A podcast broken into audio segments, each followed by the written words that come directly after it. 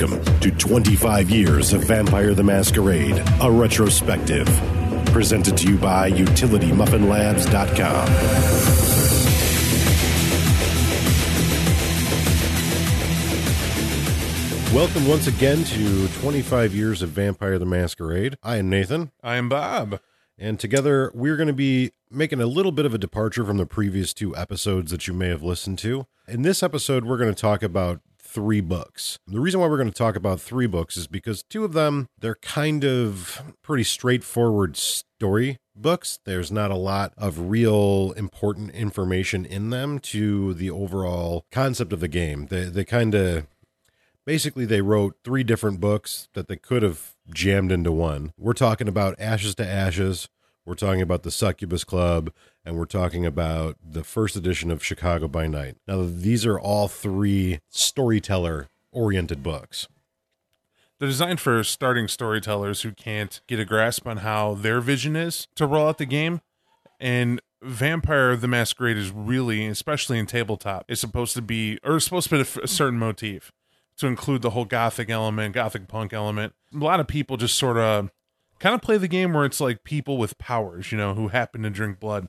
And so they give you a guiding light into vampire politics and, of course, how their social interactions work in the form of standing, the introduction of status. So, to explain first and foremost Ashes to Ashes, Ashes to Ashes is a module. All three of these books are a part of the Forged in Steel Chronicle. And it's really Vampire the Masquerade's first sort of world arcing story, even though it takes place centrally located around Chicago, Illinois, and Gary, Indiana. It's essentially like their first world defining plot. And it's really cool that it takes place in Chicago. But Ashes to Ashes and uh, to a varying degree, the Succubus Club, they're modules. They're designed for you, the new storyteller, you, the new players, to go through sort of pre-written, pre-staged scenes where of course you can make decisions and affect the plot, but that's what they are. They're modules. And in my opinion, modules are not something I personally enjoy too much because it doesn't give you the storyteller uh, it doesn't really give you too many options. I kind of feel that modules are not only, like you said, they're not only textbook, right? They're very linear. Even though you, it's like a choose your own adventure, and choose your own adventure is kind of dull. I mean, it's great when you were kind of a preteen and you're kind of getting into the idea of what what gaming is, you know, in terms of tabletop and whatnot. But as a whole, it stunts your creativity. It forces you into a sandbox. It certainly can. It can certainly cause a scenario where you, as a storyteller, are going, "Oh, geez, they made a decision that I I don't know how to react to. Where is it at in the book? Where is it at in the book?" And uh, your players will do that. They will they will invariably do that. and I personally hate it that that occurs because well, hate's a strong word. I dislike it because it's it's not really storytelling. It's just somebody reading a module that some other storyteller wrote and saying this is the idea I had behind it. Why don't you go try to execute it Yeah. like a play? Now, I'd like to make a, a little brief distinction between two out of three of the books. Okay, Ashes to Ashes is pretty much a straightforward module. It's about 75 pages long. And that is a good, in my opinion, a good book to have to understand where the plot is going with the game that they created. Vampire the Masquerade as an entity is sort of a living thing. It's constantly changing and and there is a story to it. You know, like a great TV show or a great comic book or a great set of movies, there is a story to it. So in my opinion, it's great to read as a storyteller to know where the game has come from and where it's gone. It's not imperative for you to run with your players. And That's that's my opinion on it. And it's important to note also. I mean, I, I agree with your point absolutely, but the whole thing is that when we say canon, it's actually you know it's short for canonical. Canonical. Can I say that right? Canonical, cano- canonical. can- canonical. Uh, basically, it's referring to you know We're- just how the Bible educated. is, start to finish, that sort of thing, and people just shorten that to canon, meaning it cannot be changed. That this is the world arcing story. Here's what's going on in that world, and where your players can be a part of it. It doesn't empower them to change it, on at least on the read. You can have your players change it. In fact, that's the point, yeah. but usually it doesn't. Yeah, canonical. Sorry, we stuttered through that. Uh, but yes, we, we are we are both fairly educated. Uh, having said that, let's briefly talk about Succubus Club. Uh, Succubus Club in my opinion, is something that in the age of the internet had it been released, they probably just could have posted it on their website. Why I say that is because it's essentially like 20 pages of a description of a big nightclub, right? And it's it's it's a blurb they could have put in the Chicago by Night book, and then it's like 110 pages of more of those module, you know, short little stories. And these are things that you would run your troop that you've you started this whole forged in steel chronicle, oh, yeah. you know, at the beginning. And these are all little tips and little little stories that you can run your players through. Uh, having said that, again, I feel that as a storyteller or even as a player, if you want to know kind of where things were going, great to read actually running your players through these. If you just started the game, if you just started the game when you started with us, great, pick it up and run your players through it. But I don't think it's important. I don't think it's necessary to have 110 pages of you know wacky vampire stories. Now, when we talk about you know canon with the other books, this is literally following along. It's hyper focusing on the one place that you can have all the vampires meet to do their politicking right. and feeding, and even I mean really everything. The club encompasses everything possible from from street uh street trash to gangbangers uh to to punk punk music rockers yeah. and even includes yuppies yeah the rich older people and this kind of rolls into chicago by night which we're going to get more in depth in a second and it's about menelaus which is a brujah methuselah and you have helen of troy which is another Bru- or excuse me is a toreador yeah. methuselah and they're warring over the city of chicago why succubus club is important is because when you read the book, Menelaus has, you know, his minions that are in there and they note that. And Helen of Troy sleeps in the succubus club inside of a vault, and you kind of get an idea why it's the hot spot and the place to be. Right. And uh, we have to remember, too, at the beginning of this game, one of the larger sort of subtexts that you'll find in this game is the ancients sort of battling it out through their intermediaries. We find in later books, they may whisper rumors of these elders, these ancients. Now they are at the beginning, they're sort of ironing them out. They're putting them right there out on paper. And, you know, call it what you will. Some people see it as a bad thing, some people see it as a good thing. It's just the way it is at this point. Having said all that about the club, the 110 pages of story I only vaguely sort of even represents the club. Like it's in, in certain scenes that you can run, like the club is a backdrop, but most of those stories are not really important insofar as the club is required. You could run them anywhere. You could, you know, change it to your your game however you want to do it.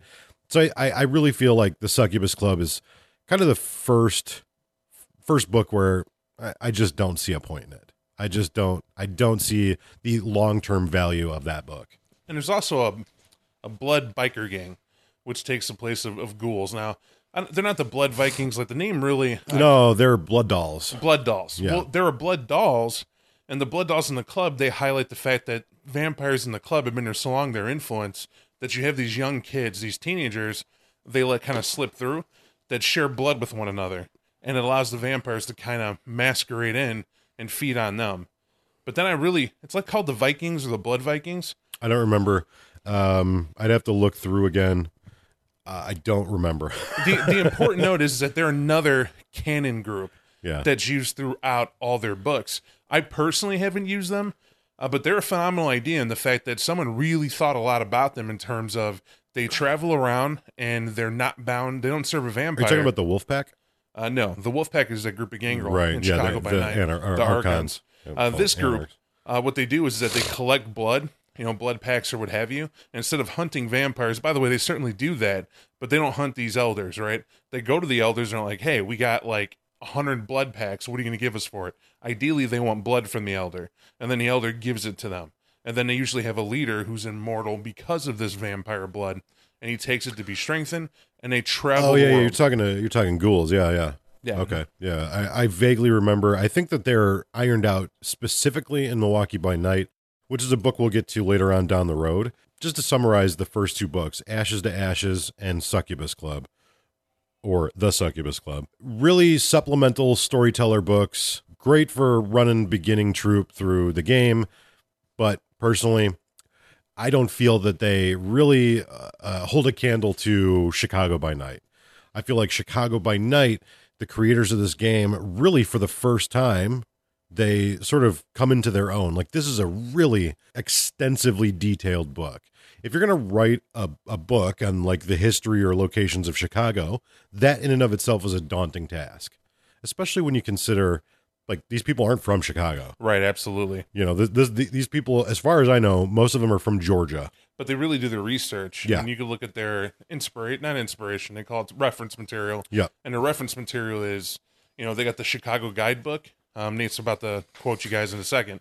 Uh, but the type of books that they use, real it's all about Chicago, from the important streets to the important landmarks, the historical buildings, even, Yeah. and where to go in tours. They they do a really great thing in this book where and they talk about books that they use for reference and to help you uh, with with reference to if you're not from Chicago, most of you are not, uh, but they use books like uh, Frommer Chicago. They use uh, The Jungle by Upton Sinclair, uh, Chicago by Studs Terkel, uh, City on the Make by Nelson Algren, Carl Sandburg poetry.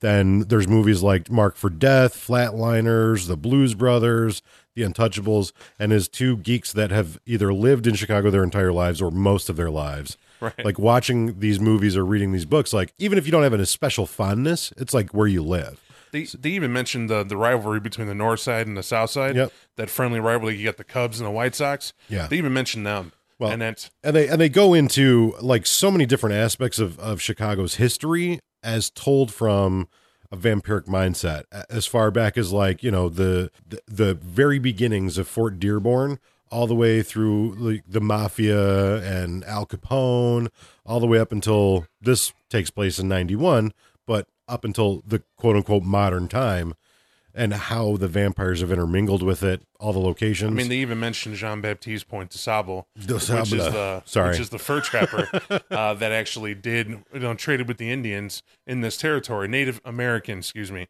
in in the territory of what later on becomes Illinois. and we learn about a few things that will become staples of this game in the coming years uh, and and decades really things like the rack most games that you go to they have uh Hey, real quick, Yeah. what's the rack? well the rack is the place where your well-to-do and well-known vampires will go and and just sort of it's the one place they're allowed to hunt uh, not necessarily freely, but freely. You know, they can't just be out with their vampiric nature, but it's kind of like this is the place that's exclusive. It has all the right people in all the right places, and you can go there and you can hunt, provided that you, you know, obey Lodin's laws. Yes, absolutely. Right, Lodin's So- laws, which will eventually be co-opted into the laws of Elysium. And the major point beyond the rack that Nate mentioned is that um, to define a little more, these are the places elders monitor and they take care of. Yeah, So this is the place you want to go to if you're a young vampire and you want to feed. Granted, it's on the elder's dime. They definitely will require favors from you, but you can go there at a whim, feed freely, and if it gets a little messy, they're the people to call, and you actually know who will handle it, which is a great relief, especially if you're a young vampire kind of cut loose on the town. As players, it gives you a great idea of how vampire politics works in terms of territories. This goes into some very interesting themes that will follow throughout the game as far as the Camarilla is concerned. This is where Lodin created the laws of Elysium. They call them Lodin's laws in the book. They they mention the formation. They mention Primogen Council. This is like the first time you really get a sense of that. And it begins to detail all the positions you're going to grow to know and love. Things like the sheriff and the deputies and the keeper of Elysium. And It's the only book that gives you grand insight into what a prince is, which is why they kind of get sneaky with it, right? Where Prince Lodin, his laws are like one. One of the laws is you cannot break the masquerade whatsoever. He threatens you directly in the own law that if you break the masquerade, your life is forfeit. It's it's do not pass go. Second, one of the other ones, I don't know, I'm not going to go in order here, but one of the other ones is you cannot touch the police, and a second, a third one is you can't deal with the media. Vampires are all about are all about territories, including how they see facets ran in the city. And later on, this becomes known as just generalized influence of the city. But the prince locks it down. Yeah. Lodin does. This, this is like the first place that I can think of where you see that the prince creates laws specific to how he is going to govern his city and what you can do within it. and actually, it's the template. later on, Lo- Lodin's famous in the Camarilla for establishing Prince Law. That this is exactly how a city should be ran, and all the princes are assumed to adopt a version of it and definitely hold to this, except for the media and police. That's that's a little different depending on where you go. But the point is, White Wolf establishes that as the template for all princedom. And and by this time we fully understand the traditions, and we haven't spoken about them in the podcast at all. But if you've played this game, you know them. There are six traditions. Feel free to look them up at your leisure. We won't go into them there. But this is uh in, in well, unless you want to, go go right ahead. Well, I think the traditions are important because they establish kind of the laws that vampires have to go by, right? You Right. the tradition of the masquerade. I believe it's thou shalt not reveal thy existence of uh, to to the mortals, basically to the kind, and that is revealing vampires to mortals. That's what kind is referred to as mortals. The kindred are vampires, Right. Kindred and kind. and sect differences. Nate mentioned in previous podcasts that there is the Sabbat, which is kind of the well, it's the exact opposite of the Camarilla. That that's your violent portion of all the vampires. For all intents and purposes, it's the opposite side of the coin. They're the monsters you're used to and seeing in films and whatnot. And what the masquerade does is is important to keep people safe. Well, keep vampires safe um, for mortal or the Inquisition again, I should say. Uh, another one is uh, law of destruction. This is important because it's often the most manipulated law there is, in that right of destruction goes to the eldest in the city or a given territory, and the eldest is always the prince. Right, and that's we, we're starting to learn here the the subtle ways that vampiric soci- society can interpret these traditions. The eldest, the prince. You know, does the elder, the eldest vampire in the city, have the right of destruction, or does just the prince who rules over the city? And they're not necessarily mutually exclus- exclusive. And in in this book, we see there's that dichotomy. Lodin is not at all the eldest kindred in the city, but he's the most powerful insofar as he has the ability to rule. And then you see that there's these ancients, and do they even care about his laws? Right. Do they care to observe them or to uh, outright challenge him if given the opportunity? And about that, the pressures of Lodin, he also has a Justicar named Petrodon, which is the Nosferatu Justicar. What a Justicar is, is judge, jury, and executioner, exe- executioner who has carte blanche to go wherever and above a prince execute the laws of the Camarilla. And what's important about that is that he has three particular archons that we'll get to later that Nate already mentioned as the Wolf Pack. Those are his. A lot of people don't draw that correlation because the only reference to the Nosferatu uh, Justicar uh, Petrodon is a short quote that he gives about Chicago. And the important thing about Chicago is this Justicar hates Chicago because there are so many progeny that are made. Basically, Chicago's highlighted as a metropolitan mecca of an overpopulace of vampires because it's so close to Gary, Indiana. You have Chicago Right. to boot. You could even take the suburbs and make that its own territory. And there are vampires that are out there too. They don't even get into. Which yeah, which which they they mention as being like the outlands. They're a place where you just don't want to go. There's nothing there's nothing worth having out there. But the cool thing about this book is it gives you from the very beginning of Chicago, before the country was even established, we have the area of Chicago and what vampiric influences happen there. And they talk about the first prince of the city.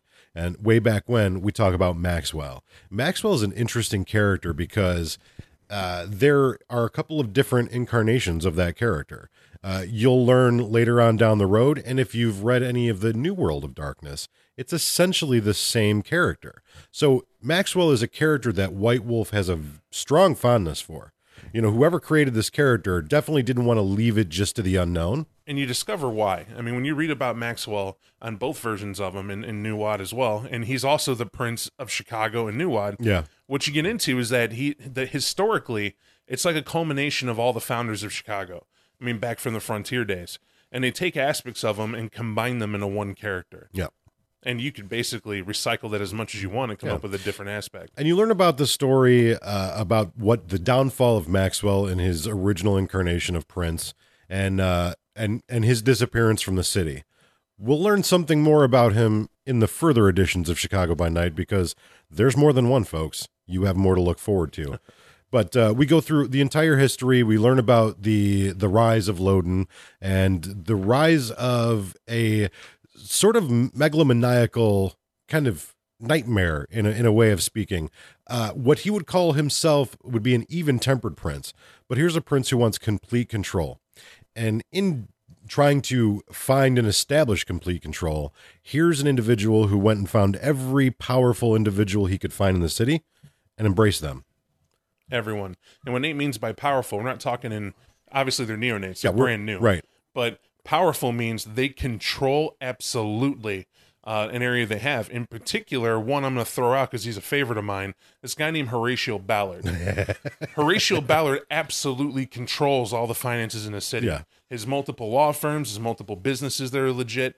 Ironclad, he is the richest vampire in the city of Chicago, if not United States of America. Actually, let me take that back because I know in, I know New York particularly has another kind of a kind of a bad But yes, vampire. definitely he was uh he was a powerhouse of of wealth and finance in Chicago. He's also a gourmand, which is a term they take Horatio Ballard in A New World of Darkness as well, in a form of they give him his own bloodline type. We won't get into Yeah, that. right. But what we mean by gourmand, Horatio Ballard's a vampire that loved food so much. I mean, he's a big, obese monster of a man stuffed into many Right. tailored suits. Has a guy who caters to him, and it represents literally uh, one of the seven deadly sins, which of course is gluttony in both influence and food. We'll just say right. that. He's just it, as for as much as for as much money as he consumes and wallows in, he is the same with food. And it's interesting because vampires can't eat. He he is all. he is in in the same token he's the exception to the rule and he is the rule because he doesn't care he can't eat. It's it's utterly disgusting the way they describe it, but that's what makes a character so interesting. One description is an Italian restaurant that is his favorite that he owns, and he goes there and he has top five star chefs cooking this Italian restaurant, and he'll eat a 12 course meal. And during that course meal, he has this manservant, his ghoul, who just waits on him with buckets. And what Horatio Ballard does is he eats an entirety meal as much as he can, and he re- just vomits like Roman style bacchanalia right into Right. these buckets, and they just take it off. Now you gotta understand, the, to do that, he's actually using up blood. Right. It's like one of the only fuel you could when you vomit. It's why vampires don't Right. eat usually, and well, they can't eat, and he doesn't care. It's uh, like if, if you've ever seen the movie Blade, there in the beginning of the movie, there's this this like disgustingly obese vampire that they like keep in a closet essentially. Named Pearl. It's yeah, the Pearl character. So if you took that character and you put it in a suit. and, and and carted it around to restaurants. But anyways, we're kind of digressing a little bit. We did because I'm excited about the character Uh, section, but, but but essentially it goes through the story of Lodin and and Lodin uh his right to embrace he took full advantage of. We're talking street gangs. We're talking socialists. so we're have, talking you have Kevin Jackson. He Right. took on Street Gangs, right? right. Um, we're just kind of going to steal it because you got to understand what he did with, with the street gang. He took the baddest gang member that's out there and gave him immortality. Right. And when he did that, this guy ensured you can't kill me. I don't care what gang you are. You're going to step to my tune or you're going to die. Right. And this gave Lodin an ironclad grip, what, what is usually on the Brujas side. Right. Um, or Bruja, excuse me, side of things. I call them Bruja. I, I do. I, I it's notoriously that, but White Wolf does call them Bruja. So I will I will tell you folks uh, just as a small sort of addendum to our conversation, if we pronounce these words in a different way than you're used to pronouncing them, it's Chicago style. it is it is definitely okay. We understand maybe our pronunciations are different or incorrect, grammatically incorrect. like sausage. You Right, might but say that's- sausage, that's- we say sausage. That's how we're going to pronounce them. In Chicago, a bruja is a bruja. That's all I got to say about that. so um, you have Kevin Jackson in Street. Um, you got into briefly um, the one who does the social political. Yeah. So End of things. so just to go down a brief list because it's almost too long to to mention, but we have a character named Tommy Hinds, and he was uh, a socialist, a renowned socialist, and Lodin snapped him up and embraced him. We have Edgar Drummond. Edgar Drummond um, was the son of a powerful railroad tycoon. Um, and and a ridiculous looking character with a little choo choo train hat. Um, so so maybe just a little off of the the plot there. We have Horatio Ballard. We have Lawrence Ballard, who is Horatio Ballard's childe. Um, so he's one of the few that's not directly descended from uh, from Lodin. And also showing Horatio Ballard's rebellious side to his own sire, which is Right. Lodin. We we have we have uh, the probably the one stick out character in the book, which is Capone.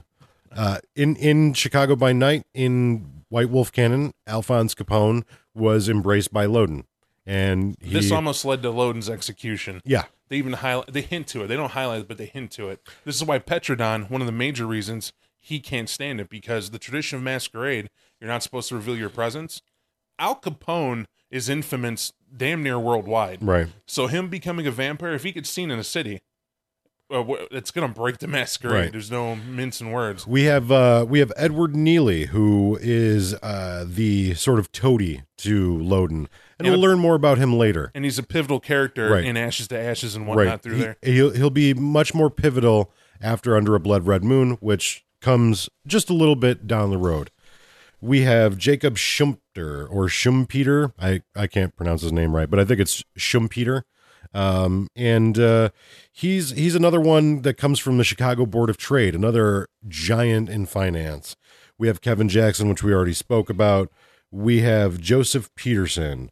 Um, Joseph Peterson, a journalist, uh, ironically. And then we have Bobby Weatherbottom, the Hurricane, who is uh, embraced in a much more modern era. He's he's Lodin's hacker childe. He's literally okay. So a thing about elders: elders are resistant to change because they control their network of power. And but time moves on, and time moves past them. And to a vampire elder, to a vampire period, what's a decade? Right. What's a century? And so what happens is the elders get very anachronistic. And the Ventrue clan, one of their their weakness for their bloodline, one of them is that they are anachronistic. They do not let go of the control they have. Right. And Lodin actually is Norwegian, and he he doesn't know. He has, he has no His real name is concept Olaf. of right. He has no concept of technology. Right. So enter Bobby Weatherbottom. Right. Then we have we actually have two more. This is the this is the line of individuals that Lodin embraced. Uh, we have Brennan Thornhill, well known and renowned handsome drug dealer. Um, obvious reasons why a Ventrue would want to keep that around. Then we have the final character, Lorraine. And Lorraine is an interesting character because it's it's essentially a character that Lodin embraced because she was beautiful. To keep her, it's like it's like he wanted a wife. As much as a vampire can love, that's where they kind of highlight the the dark romance of vampire, because this is the prince's lady. I mean, everyone knows it. She's always around with them, going on dates. It's Lodin and Lorraine, and Lorraine's not in every every power meeting because Lodin actually kind of kind of couches her, keeps her away from the rougher aspects of himself that a prince has to do. But Lorraine's every step of the way. Right. So much so, Lorraine's the only one that out of all his children that he's actually tutored in the ways of vampiric power and Right. disciplines. and, and but uh, she's a druggie. She she is uh, she has virtually no influence outside of the fact that her sire's prince and her family had some minor political pull. Uh, but she's she's an interesting character. You'll find out more about her later on down the road, and she'll kind of come into her own. Um, but we learn uh, as we go on. This is this is Lodin's activity. Lodin's brood, as it becomes known, he basically finds the most important people he can find to fit the niche that he needs and he embraces them. So he's got a very extensive family of children that essentially all serve up to Rome, for lack of a better term. Um, but there are plenty of other elders that that push and shove to wrestle a bit of influence from him. And the thing about it is that the elders have absolute influence in these areas. Eh, just because a vampire has an influence over a territory, we'll take we'll take the street for example. If you can imagine, for every gang that Kevin Jackson controls an aspect like a gang leader or a lieutenant, there's a vampire that controls one of the one of the lower rank guys. You know, someone to give them kind of the word out or what have you, and they can worm their way into it. Particularly from the Bruja, clan, uh, they're that it's just the way that all the elders do. But you gotta understand, when Maxwell was in power, he had a relationship with the elders where he allowed them to have chunks of the city. When Lodin gets into power, there's sort of a power vacuum, Right. Where he just kind of sweet talked all the elders into letting him be prince. And when he got there, ironclad tyrannical rule, and the elders are kind of like, "Whoa, Right. Well, and if memory serves correctly, uh, it's been a little bit since I've read the specific passages, but um, that was Maxwell's kind of downfall. Was again sort of allowing everyone to have influence unfettered, and Lodin saw this mistake and used these elders to his advantage to get rid of Maxwell, and then a large quantity of them he either fucking did away with, just killed off, or he neutered in a sense. the way the book describes it, he went about Lodin did, and he on the, on the shadows recruited very skullduggery um, a bunch of vampires and a couple elders into this sort of conspiracy, and a, a very very much a conspiracy uh, to plot against the princedom, to plot against Maxwell. And when it comes to fruition, it's an all and out war Yeah. that happens, and they take it in one night. They take it to the streets and in, into buildings and whatnot, masquerade being preserved, and they just murder or try to murder Maxwell. Almost do. Yeah. And cut his arm off, right? And Maxwell sees his allies, the people that used to be his allies, his elders, standing there with Lodin, them showing that they approve of him being there, and he fades. He Right. fades into the into the into the woods, as it were. Yep. Goes and win. So we go on and we talk about geography. Now, this is a pretty cool chapter because, uh, uh, well, uh, let, let's just preface that with remember this book is from 91, so it's it's a bit dated. Some of the information may not be the same. Uh, it, and, and in all honesty, it doesn't necessarily matter because, again, this is the world of darkness. This is, uh, you know, as it was when this book was released. In a lot of ways, it helps you too because if it's dated, you can research it. You Right. can look up those times, and it's a little easier. and and so uh, it starts off with you know the very uh, you know the downtown the you know the pure Chicago locations. The cool thing about this book is each page has little maps and um, little gridded uh, like even smaller maps to show you. It's like somebody went on the internet and did all their research for you, but before the internet was here. Right. so imagine that you had dial-up when this came out. You know, good old If you AOL. had if you had that, right. And so you had this book because they knew you're going to need it uh, to note the information in it. And the important thing about downtown is the loop.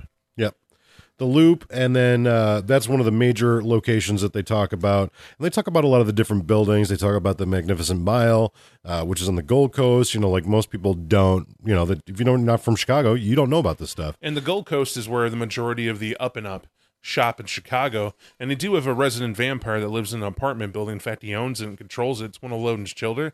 I don't remember a specific one, uh, but I believe it's someone that dominates, uh, not Ballard, but Ballard's, uh, not Ballard's child, but uh, Lodin's um, secondary financier that he does have in there. He has Ballard, and there's another guy who I can't remember. You mentioned Oh him. yeah, yeah. Uh, it's either um, it's either Neely or um, please hold. Uh, it could be Alan Sovereign. I think it is Sovereign, actually. That, that rings a bell.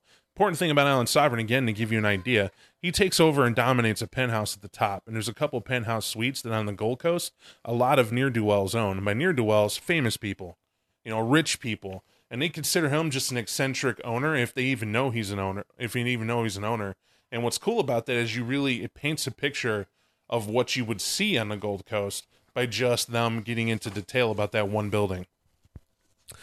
Yeah, so they go on um, to further detail the different areas of the city, the south side, um, the north side. I mean, we we don't have to spend a lot of time on this, um, but because they'll go into pretty much all the different neighborhoods, what and they, call that. all relate to one of the prince's children is the funny part. Yep. You can see where they attach and where they go. the the outlands, which uh, is re- the suburbs are referred to. It it even goes into Gary, Indiana, a little bit. Um, which, if you're familiar with the the game, they've already kind of gone into in, in previous books. Anyways, there's some screaming children outside, so this is probably a place we want to cut. But anyways, they then they talk about specific places of note. These are places that vampires consider part of Elysium. And uh, what what is Elysium, Bob? Elysium is a sanctuary. It's another set of rules established by Lodin, and really the elders have pretty much talked to Lodin about having a place where they can discuss nothing relating to politics or warring or what have you. It's historical sites or artistic sites where kindred go and they just enjoy these sites. Right. which is not what happens. Here, favors get exchanged, people owe one another, but violence is not accepted here. Right. It's like neutral ground. Uh, that's that's the example that they give. Um, if in doubt, the safest course is to assume that an area is within the Elysium. It is extremely unwise to violate the sanctity of Elysium, since it is one of the few things that the Primogen and Lodin agree upon. They invariably unite to punish wrongdoers. Violating the tenets of Elysium, which are essentially violating Lodin's laws, bad for business. Very bad for you. And remember, this ties into the anachronistic uh, nature of the elders. why they have these places because you will have an elder who was around when Michelangelo did one of his great works, and it's in the Art Institute. Guess what? You don't get to do You don't get to fuck up the art institute. exactly. Uh, it's it's a very simple concept, um, but this is the place where you really first get a feel for what that is. And they talk about the Art Institute of Chicago, the Lyric Opera, Opera House, the University of Chicago, etc. Um, then they go on to talk about the different locations in the rack, which you already kind of mentioned. We have uh, clubs called the Blue Velvet. Of course, we have the Succubus Club, wherein it says, "Hey, go buy the book." Um, basically, yes, yes. like you should have figured it out in another supplement. um, yeah, and, and then they go they go more into detail about uh, the barons and and place like that. Then we go on to the giant chapter four, which is the kindred, and this you. It's hard to explain the scope of how many kindred are in this book because if you've read later versions of Chicago by Night, there's still a ton of characters in there. And we don't want to spoil anything for you specifically, but there's a bit of a shakeup between the first edition of Chicago by Night and the second edition of and Chicago really to make by it Night. easier, I mean, they're just going to focus on the primogen, those who rule the city. You know, pretty much we're going to go by what I believe is. It's not even my belief in the book. It outlines what their positions are because this is also the first book that defines that it's not just a group of vampires and the prince lords over them. Right. It defines that there are there are there's status to this. There's there's levels to this uh, ish, as they say, and you got to know them. Got to know them. Right. And uh, so we start off, of course, alphabetically with the Brujah. And the Brujah is a large and fruitful clan, which is a little interesting considering that it's a Ventrue controlled city. But the Brujah essentially stand in opposition of the Ventrue, as they do. Um, but the Brujah in the city are very powerful, none the least of which because there is an ancient Brujah asleep under the city. Uh, I don't know if that has anything to do with it at all, but we we interact first with Primogen uh, Tyler. Critias. Well, the primogen's Tyler. There's, they both are. Oh, I'm sorry. In- yes, in go first for it. edition, they Go for both it. are. Go for it. so the Brujah are actually represented by two elders, Tyler and Critias. And I'll I'll let you go into to either or. okay. Uh, and a harder one to define to remember because Critias is often the least used of the two. yeah. Because Tyler's a more active one. Critias is what you call, and not even what you call, he is an old world philosopher and, and student, really. He's an individual that loves looking at the laws. And, well, actually, let me say, state this. If you're familiar with the Greek concept of entelemechy, uh, if I'm even, I'm probably butchering it, but entelemechy is perfection of the body and perfection of the mind. And Critias came from that era. He came from those places. And what's unique about it, he himself is a Methuselah by dint of age. Yeah, he's he's one of the he's probably the oldest awake, quote unquote awake. I'm using air quotes because we have two Methuselahs that sometimes are awake and sometimes aren't. Right. That are sometimes manipulating from the background or, or always manipulating from the background. But as far as like main characters are concerned that are active and people are aware of, he's the oldest in the city as far as I can tell. And what he's notorious from, and I'm going to give you little quips about every permission we talk about, or Nate will too when we chime in. Uh, but what he's noted for is that when you talk to Critias, you are going to be there for a hot minute.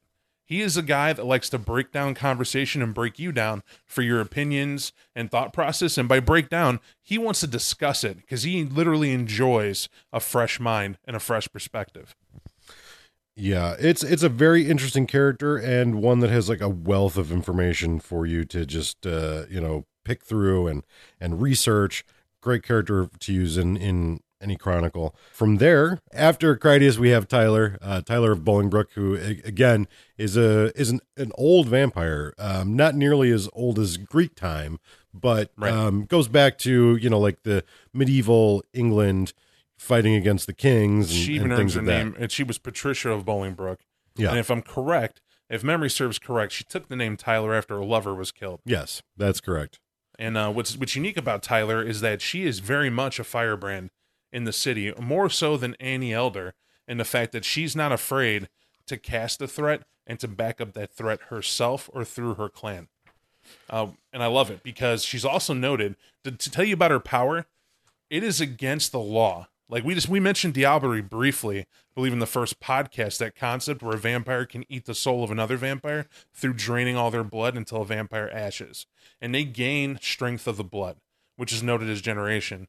Tyler absolutely diablerized and they all know on the Elder Council, and she's seen as a Diablerist and one of the most dangerous people. Because of that danger, the elders won't move against her. Right. And then there's another thing that uh, is important to note too that uh, she it, it's interesting that they mention she is one of the first uh, kindred to realize the importance of air travel. And as such, Right. she fully uh, unequivocally controls she fully uh, with without uh, challenge controls O'Hare Airport, which makes her ridiculously powerful in that sense alone. Highly influential. Yeah. So she's she's ridiculous. Uh, after her, we move on to the Gangrel, I believe, which uh, the primogen of the Gangrel is in Yaga. Inyanga's quite the character. Inyanga hails from Africa, which is where she comes from, and per the Gangrel philosophy of being a wanderer, she ends up like centuries traveling across Africa and eventually learns about boats. Takes one, and I do mean that. She Right. eventually learned about boats, takes one, and just travels to the New World, you know, what's later in the Americas, as we know. And in the New World, she settles in the territory that later becomes Chicago. Yeah. So she's she's a pretty interesting and powerful character. Uh, after that, we have Annabelle of Clan Toreador. Now, Annabelle, there's not much that the. I mean, they get into her history, which, to be honest, I'm going to spare you, is rather boring because you'll learn from the Toreador clan. Basically, everyone's beautiful. Yeah. Everybody has perfected art. Why she's interesting is because she is essentially a pretender to to sit in the arena with these elders. Uh, her sire is Modius, who is basically Lodin's hated rival.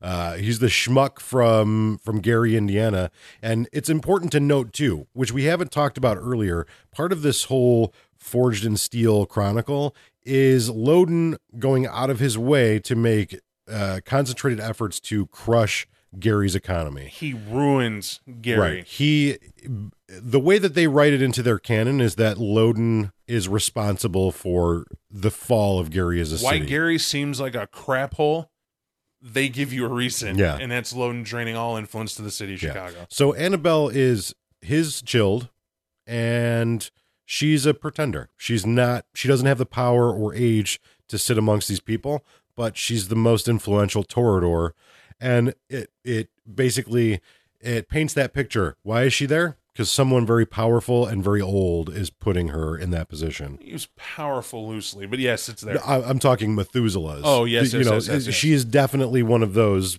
Somebody's pulling her strings. In, in fact, it's cited, and I remember that it's cited that Helena, Helen of Troy, actually manipulated Modius, but Menelaus uh, kind of pulled the wool over Lodin's eyes, Mhm. or, or mainly directed him towards this dude. Right. And and though that's how the influence war goes Yeah. between these Methuselahs, and he just put him in Gary. Right. The the you'll find that the theme of this book from start to finish is webs within webs. Speaking of webs within webs, moving on, uh, our final elder on the Primogen Council is Nikolai of Clan Tremere. And uh, Nikolai of Clan Tremere is one of those classic characters that, if you're familiar with this game, you've probably heard of or encountered perhaps. He is one of the most interesting characters in the whole book because he's actually a child. And as by child, it's hard to say. They don't give a direct age, but they're like he could be. Hey, 10, 12 years old. yeah, he could be there. It depends on how he wants to. Right. Actually, how He's- you want to portray him. He's essentially prepubescent. Exactly. And he is trying, he sees himself, of course, as an adult. Dresses with the top hat, the coattails, the whole nine, usually. Because, again, anachronistic, that's what was in style when he was made. And more importantly, he is one of the most powerful elders, bar none, because of his control and mastery of vampiric magic, blood magic, which is known as thaumaturgy. Now, he also controls the Tremere clan. And to know the Tremere clan, it's a clan that is terrifying to the other clans because they bring blood magic or thaumaturgy to the Camarilla. And they first talk about it here. And that clan uses that as a bargaining chip. If you have a problem, a Tremere can solve it because magic solves everything. Right. So, moving on from the Primogen Council, and again, these are your seven. Your not all seven of your clans are are accounted for because the Primogen Council, the common misconception that a lot of people have in, in their home games and and just in playing this game is that a Primogen Council will be represented will be represented by all seven of the clans or all six of the clans. That's not true. It is the powerful elite and it's not bound specifically by clan. That's why we have two Brujah. That's why we don't have a Malkavian. In fact, they get into that. We also have a Nosferatu. We forgot, but carry on. Uh, in fact, they get into that in a later supplement called Primogen. I just wanted to mention that because there is one out there that Yeah. defines that. Yeah, there there's a hey, there's there's 25 years of books. Right, Everything right. everything's going to get defined. But uh so uh the last primogen that we have on the council is uh Khalid of Clan Nosferatu. And Khalid of Clan Nosferatu is an ancient Middle Eastern warrior essentially who was embraced and uh um you know, lost his faith and dwells in the sewers and he's interesting because he starts off being a warrior and through a warrior undefeated. He's he's without peer in everything that he does, and it describes how he gets embraced. But more importantly, the embrace is cool, kind of. I mean, nothing unique, but it's just a cool, a cool little note. Mhm. But as he goes through the ages, and this is the important part, his humanity becomes a factor, and how he, and humanity is the morality uh, rule in the game that they use for players to understand how you should act, uh, t- whether calloused or, of course, um, to put in perspective, think of Interview with the Vampire. Tom Cruise's character was, which is play is Lestat, is very much ah whatever, eat them. That's what they're there for. They're just people. And Louis can't handle that, right? Right. Louis, played by Brad Pitt, is very much oh, but they had a life and they're humans, and I miss my wife, and oh, I want a daughter. That's that dichotomy. That's what humanity does. And Khalid is a near monster at this point, and his clan knows it. And a lot of the Primogen are terrified of this cat because he seems very calm and on the level, but his his clan knows in any given moment he can snap. And when mm-hmm. he snaps, they have people specifically assigned in there, children that he's made, mm-hmm. that serve to calm the beast down because they know the value of their side. Right. So, moving on from the Primogen, this is uh, also where we we discover our friends the Sabbat. Oh, oh, oh, wait, wait. Note, and I know you're going to get this. There are two Malkavians we have to note because of the Great Chicago Fire. All right. One is Mother O'Leary, I mm-hmm. believe is Maureen O'Leary, I think Yeah. is her name. And then the other one is Son. Now, uh, which one do you want to take? Maureen, you want to do Son? Well, give me just one second here, because uh, um, so so we have we have Maureen O'Leary. Maureen O'Leary is uh the older, you know, grandmother type, um, and uh, she she's responsible for those twins and son. So she she's the she's basically like the the den mother. She brings all the terrible shit to to light. Um, and to and to inform that, to give an idea of Maureen O'Leary, she's insane. oh yeah, It's yeah. it's just all Malkavians are that way, and they paint how dark they are. Yeah, so they do a really great job in here of presenting you Malkavian characters in a way that they're they were intended. A lot of people, I feel, misinterpreted what Malkavians were, and they played them as kind of comical and whimsical and uh, like just wacky and batty, like oh, we're all crazy, like like a Mad Hatter type of character. That's not what they are. The phenomenon of creepy clowns later will be discussed in Nerd Words, but uh, they that would be a Malkavian prank. Right, They would run around and for no reason frighten people that way, right, just because it's funny. It seems to be a prank, but there would be a point to it too. Right. Case in point, O'Leary, when she embraced Son, tortured him and deliberately stripped him of his humanity to the point where he snapped. And mm-hmm. he's utterly psychotic.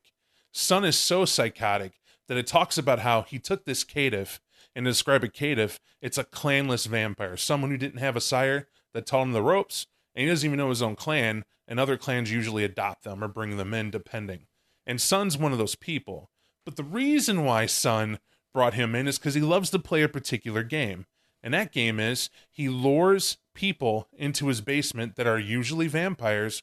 He chains them up. And then he tells them that the werewolves are coming and how dangerous the werewolves are. And he'll he'll leave, like there'll be a sound upstairs that he causes, and then he leaves. When he comes back down, uh, Malkavians have an ability, and exactly like the Nosferatu, to look like whoever they want. And when he Yeah. comes back downstairs, he has that ability in a very unique way. He looks like a werewolf.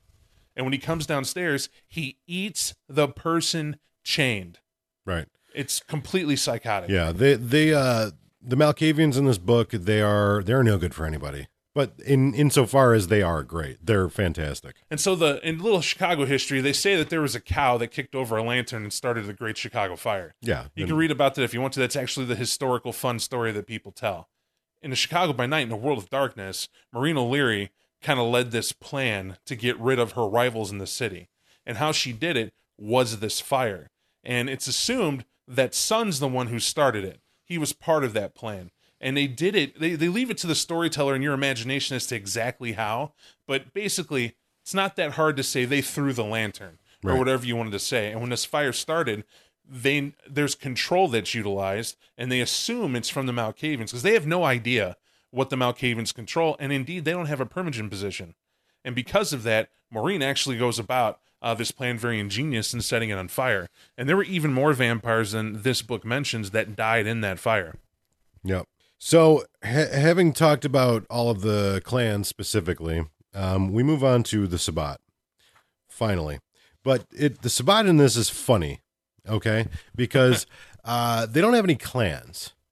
So this is before, uh, probably this is before they they created the clans and and the concept of antitribu and introduced them into any. We know that they haven't been introduced yet. So But they don't have worry, they have a book. right. So they have things like sire, Sabbat. right, right, right. They have things like humanity, zero, just none. Now we will learn later on down the road what that means to have a humanity of zero. The second edition, they fixed some of this. Right, right. So so these are these are kind of the some of the funny things that we find in these early books because they haven't they haven't ironed it out. So they have characters like uh, Philippe Regard, who we'll learn about later in the second edition when they've ironed out some more information about the clans of these characters. You know who their actual sires were. We have characters like Wendy Wade. Again, her sire Sabbat Coven. Her humanity again zero. This is where I suspect they were rushed for a deadline. Right. Well, they were just like, well, we know what the Sabbat. It's this. They're Sabbat. They're just Sabbat. So they have they have no defining characteristics. Satanist vampires right. Right. We don't we don't know what in. they are. Then we have uh the Monitor. Again, there's no clan mentioned on here. On here, it does mention a sire. Is that Rebecca? Uh, yeah, it is Rebecca. In in this book, they just call her the Monitor. Although in the first line, they call her Rebecca. In the later incarnations, they'll call her Rebecca the Monitor. And in, and in that description, they talk about an organization of super elders, right? They're Methuselahs that have banded together called the Inconnu. And they're Yeah. the ones who stand off as neutral from the jihad entirely. Right. Basically, they stepped away from all the politics we're talking about and simply exist, And observe. right? And they, they send out the monitor to sort of keep in tab right. this is essentially uh like a linchpin character. This character if if you wanted to use it in a chronicle this character has all the answers. She knows everything. So it's one of those things where if you're not sure how to proceed you can just throw the monitor card. Um but it does it does mention the Inconnu, but Yep. uh clearly doesn't define it too greatly. That's too much Um, knowledge on my part. Right.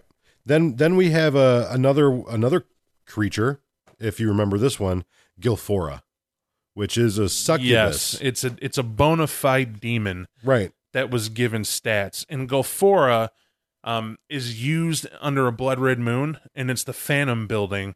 And somehow, this per this thing fits in to whatever you want. Yeah. So at the end of this book, when we talk about others, this is like the the really ridiculous shit you can throw in for, you know, th- this is what I call lazy storyteller fodder. Not sure how to proceed? Throw in a demon. I really think they spitballed all these supplements. They had to have Yeah. before they wrote about them. And I think they're like, oh, eventually we're gonna get demons and whatnot more in depth. What does that look like? Well, let's make one and throw it in a book. Right, right. Because you you have things like a, a character that uh, it's not a vampire. We we understand that. We have stats that, uh, and if you've been following along, you understand how the stats work. Who who has like a charisma of eight, a manipulation of nine, an appearance of ten. And this is on a scale of one through 10, one being weak as a baby, Right. if not zero, to Right. being powerful enough in terms of, I think strength does it best. best. A strength of 10, you have the natural strength to punch a hole in the hole Right. of a tanker. So to put it in perspective, as a new character, when you're first starting this game, you get to create a character that has physical, social, and mental attributes that equal seven, five, three, according to how you wish to prioritize them. This is a character with 15, 27, 15. So like this is something your your players are it's They- They're not supposed to win. right. It's it's the devil. You put them up against the devil. And, there it and is now that. I've moved the cobwebs, I believe they, they recommend using her because you have Helen of Troy is incredibly beautiful up and walking around. And I believe she's pretending to be some sort of DJ groupie uh, in the Succubus Club anyway. Who? Something like the Helen. Oh, not until second edition. Whoops. Yeah. So she's spoiler alert. My right. fault. Spoiler alert. right Spoiler now she's alert. a sleeping Methuselah. So, but then you have Annabelle, and then you have, uh, I believe it's Portia. Yeah. Nope, I'm jumping ahead again. you That's are. the name Yeah. of. Yep. All right. So, regardless, um, do they talk about uh, Annabelle's uh, fake sire? Uh, I don't Is remember. I don't. I, I think it, we learn about all that stuff in second ed. This Damn is it. this is a time where most of the secrets are sort of uh, they're kept under wraps. Okay, so basically, you would use the succubus as being the beautiful woman walking around raising hell that people assume is some vampire, and it's not. But it's like Nate said, it's lazy storytelling. Yeah, it it's not. I mean, it's not necessary for you to use it. Like you could you could be a really smart storyteller and use some of these characters to really interesting effects, and your players would go, "Gee, I wonder what that was." But these are also these are trump cards. But imagine, if you will, oh man, I'm out in the town. There's this gorgeous woman, and she's totally into me, and I'm a player. And there's this big role play, and then I get behind a closed door. She shuts the door and gets naked, and ha ha ha, she's a demon and Yeah. kills you. Right. Or also, say, for instance, your players are not following your subtle clues to follow evidence or go investigate other clues that you're laying for them, and you really want to manipulate them into it, but you don't want to have to work for it. There's a goddamn demon in that room. Right. There is a goddamn demon for you to use. So, I think that's enough time on that. The next uh, sort of phase, um, because it, we we haven't moved on to another chapter yet, is they go into, and this is really cool too. I think this is a great thing, and I don't think that they did it enough in later books. But they detail all of the relationships of these vampires, so you as a storyteller, or even you as a player, can go, okay, I understand. We understand. We have a flow chart of the Primogen Council. I can explain why it doesn't because we, we had the privilege of talking to Justin Achilli. I use privilege use, uh, loosely, but he's, he's a good enough guy. But basically, when Justin and Kelly started getting more in depth in the writing of books, he said flat out, you can't assign vampire relationships because it's different in every chronicle. Right. So, but you can use that format. They Right. pitched it to you to show that relationship because it's an easy chart for an ST to keep track of. Right. We go into the relationship of Lodin's brood. We go into the relationship of what we call the sewer rats, which are the Nosferatu and the variety. We go into the Chantry, which is the Council of Elders and the Tremere Chantry. We go into what we call the inmates. We go into the socialists. We go into anarchs. The lists go on and on and on. So basically, it gives you a whole chapter of interpersonal relationships, how they feel about each other, how they interact with one another, which is really great for you as a storyteller. If and and it saves you it saves you months of fucking work uh, creating all this shit yourself. And, and it helps you keep track of shit in your head. So in my opinion, I think it's a very good very good tool. Chicago First Edition is good, especially if you're following canon. I'm a fan of the second ed book Yeah. as well. Um, and I don't. I assume we're not in that order yet. We haven't No, no. Yeah, second ed is uh it's about a year away. and not- it's kind of to not be literal, quick. but yeah, yeah. I mean, when we go over Chicago by night second ed, uh, we're just really going to talk about stuff that's changed. And honestly, if you have the first edition book, you have the majority of the second ed book. Right. And it's just important to know characters. Like I kind of spoil alert some stuff, ruined it, but Yeah, we will. We'll go over it again. we will tell you in advance. The people that you're reading in this book now are not necessarily the people that are going to be in there in 1992 when Chicago by Night second edition comes out. It's not that they forgot. Something big happens. No, no, yeah, some some big stuff happens. But uh, going on from there, the next chapter is storytelling, which clearly White Wolf at this point is just hammering storytelling home, Plot hammer. just telling you how to get shit done. But that's basically the end of the book from there. I mean, it's got some encounters, things that you can interact with. It's again, you're you're running sort of module based stuff. The last chapter of the book, it's mostly all module based stuff. And here they're competing with Dungeons and Dragons 100%. Yeah. They're creating modules because Dungeon Dragon had all these modules that educated people on how to be a storyteller in the style that they wrote the game, Mm-hmm. which is the same thing D and D did. Yeah. Um, am, am I saying it took away? I, let me say this: they perfected it. D and D was very bland and a boring Right, read right. most times. This was actually work. They Right. took the effort and the time to give you the total package, and that's why I think the book is the books are good Right. for that. I don't personally need and and don't use the modules that don't need it. No. But if you're brand new and you're hearing this and you're like, man, how do I put all this together? These are the books to get. Right. These these first three or four books that White Wolf released will give you untold hours of gaming potential. And it'll help you to get more creative as well.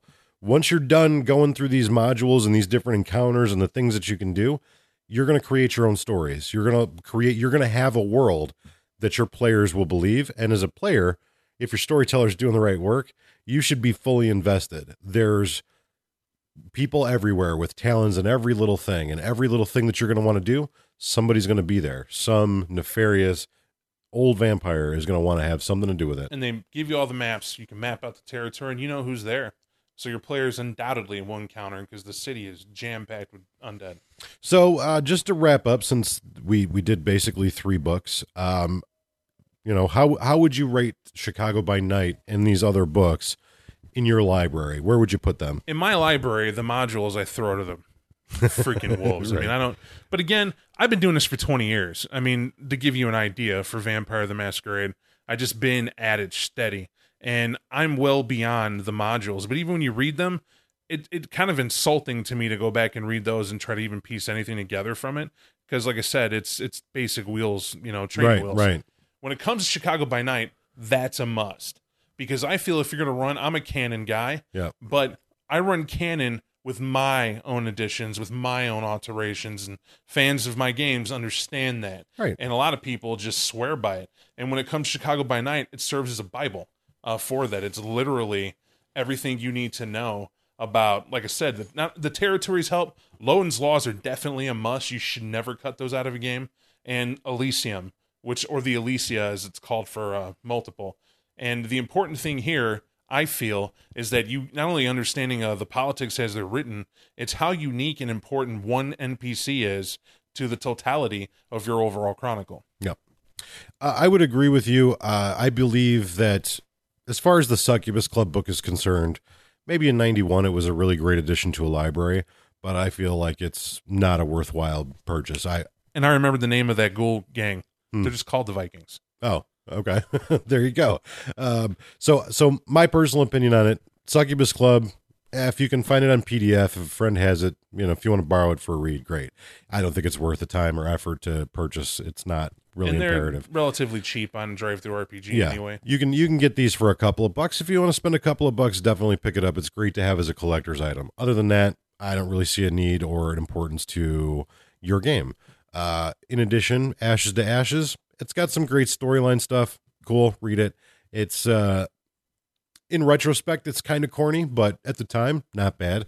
Chicago by Night, uh, it's a must. Whether you're getting the first edition or the second edition, I would say definitely get the first edition because it has a lot more great characters than are available in the second edition, and Right. and and you you want to at least be able to have the option to use them.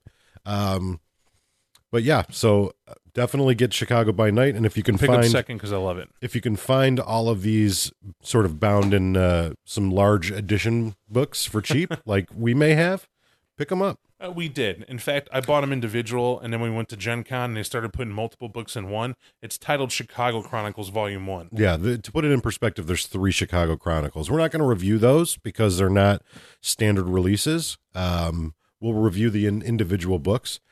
Speaking of reviewing the individual books, do you know what's up next? Probably something I hate. Our next book is Alien Hunger, and because it's its own standalone story, we don't have anything we can lump it in with. It's uh, it's another city book. It's it's it's a thing. We'll we'll give it its due. It's quick. We might do Yeah. two. Yeah, we I we, hope we do we too. might we might do two books, uh, but we'll we'll see. We have a little bit of time to prepare for it. But until our next episode, I am Nathan, And I'm Bob. and thank you for listening to 25 years of Vampire the Masquerade.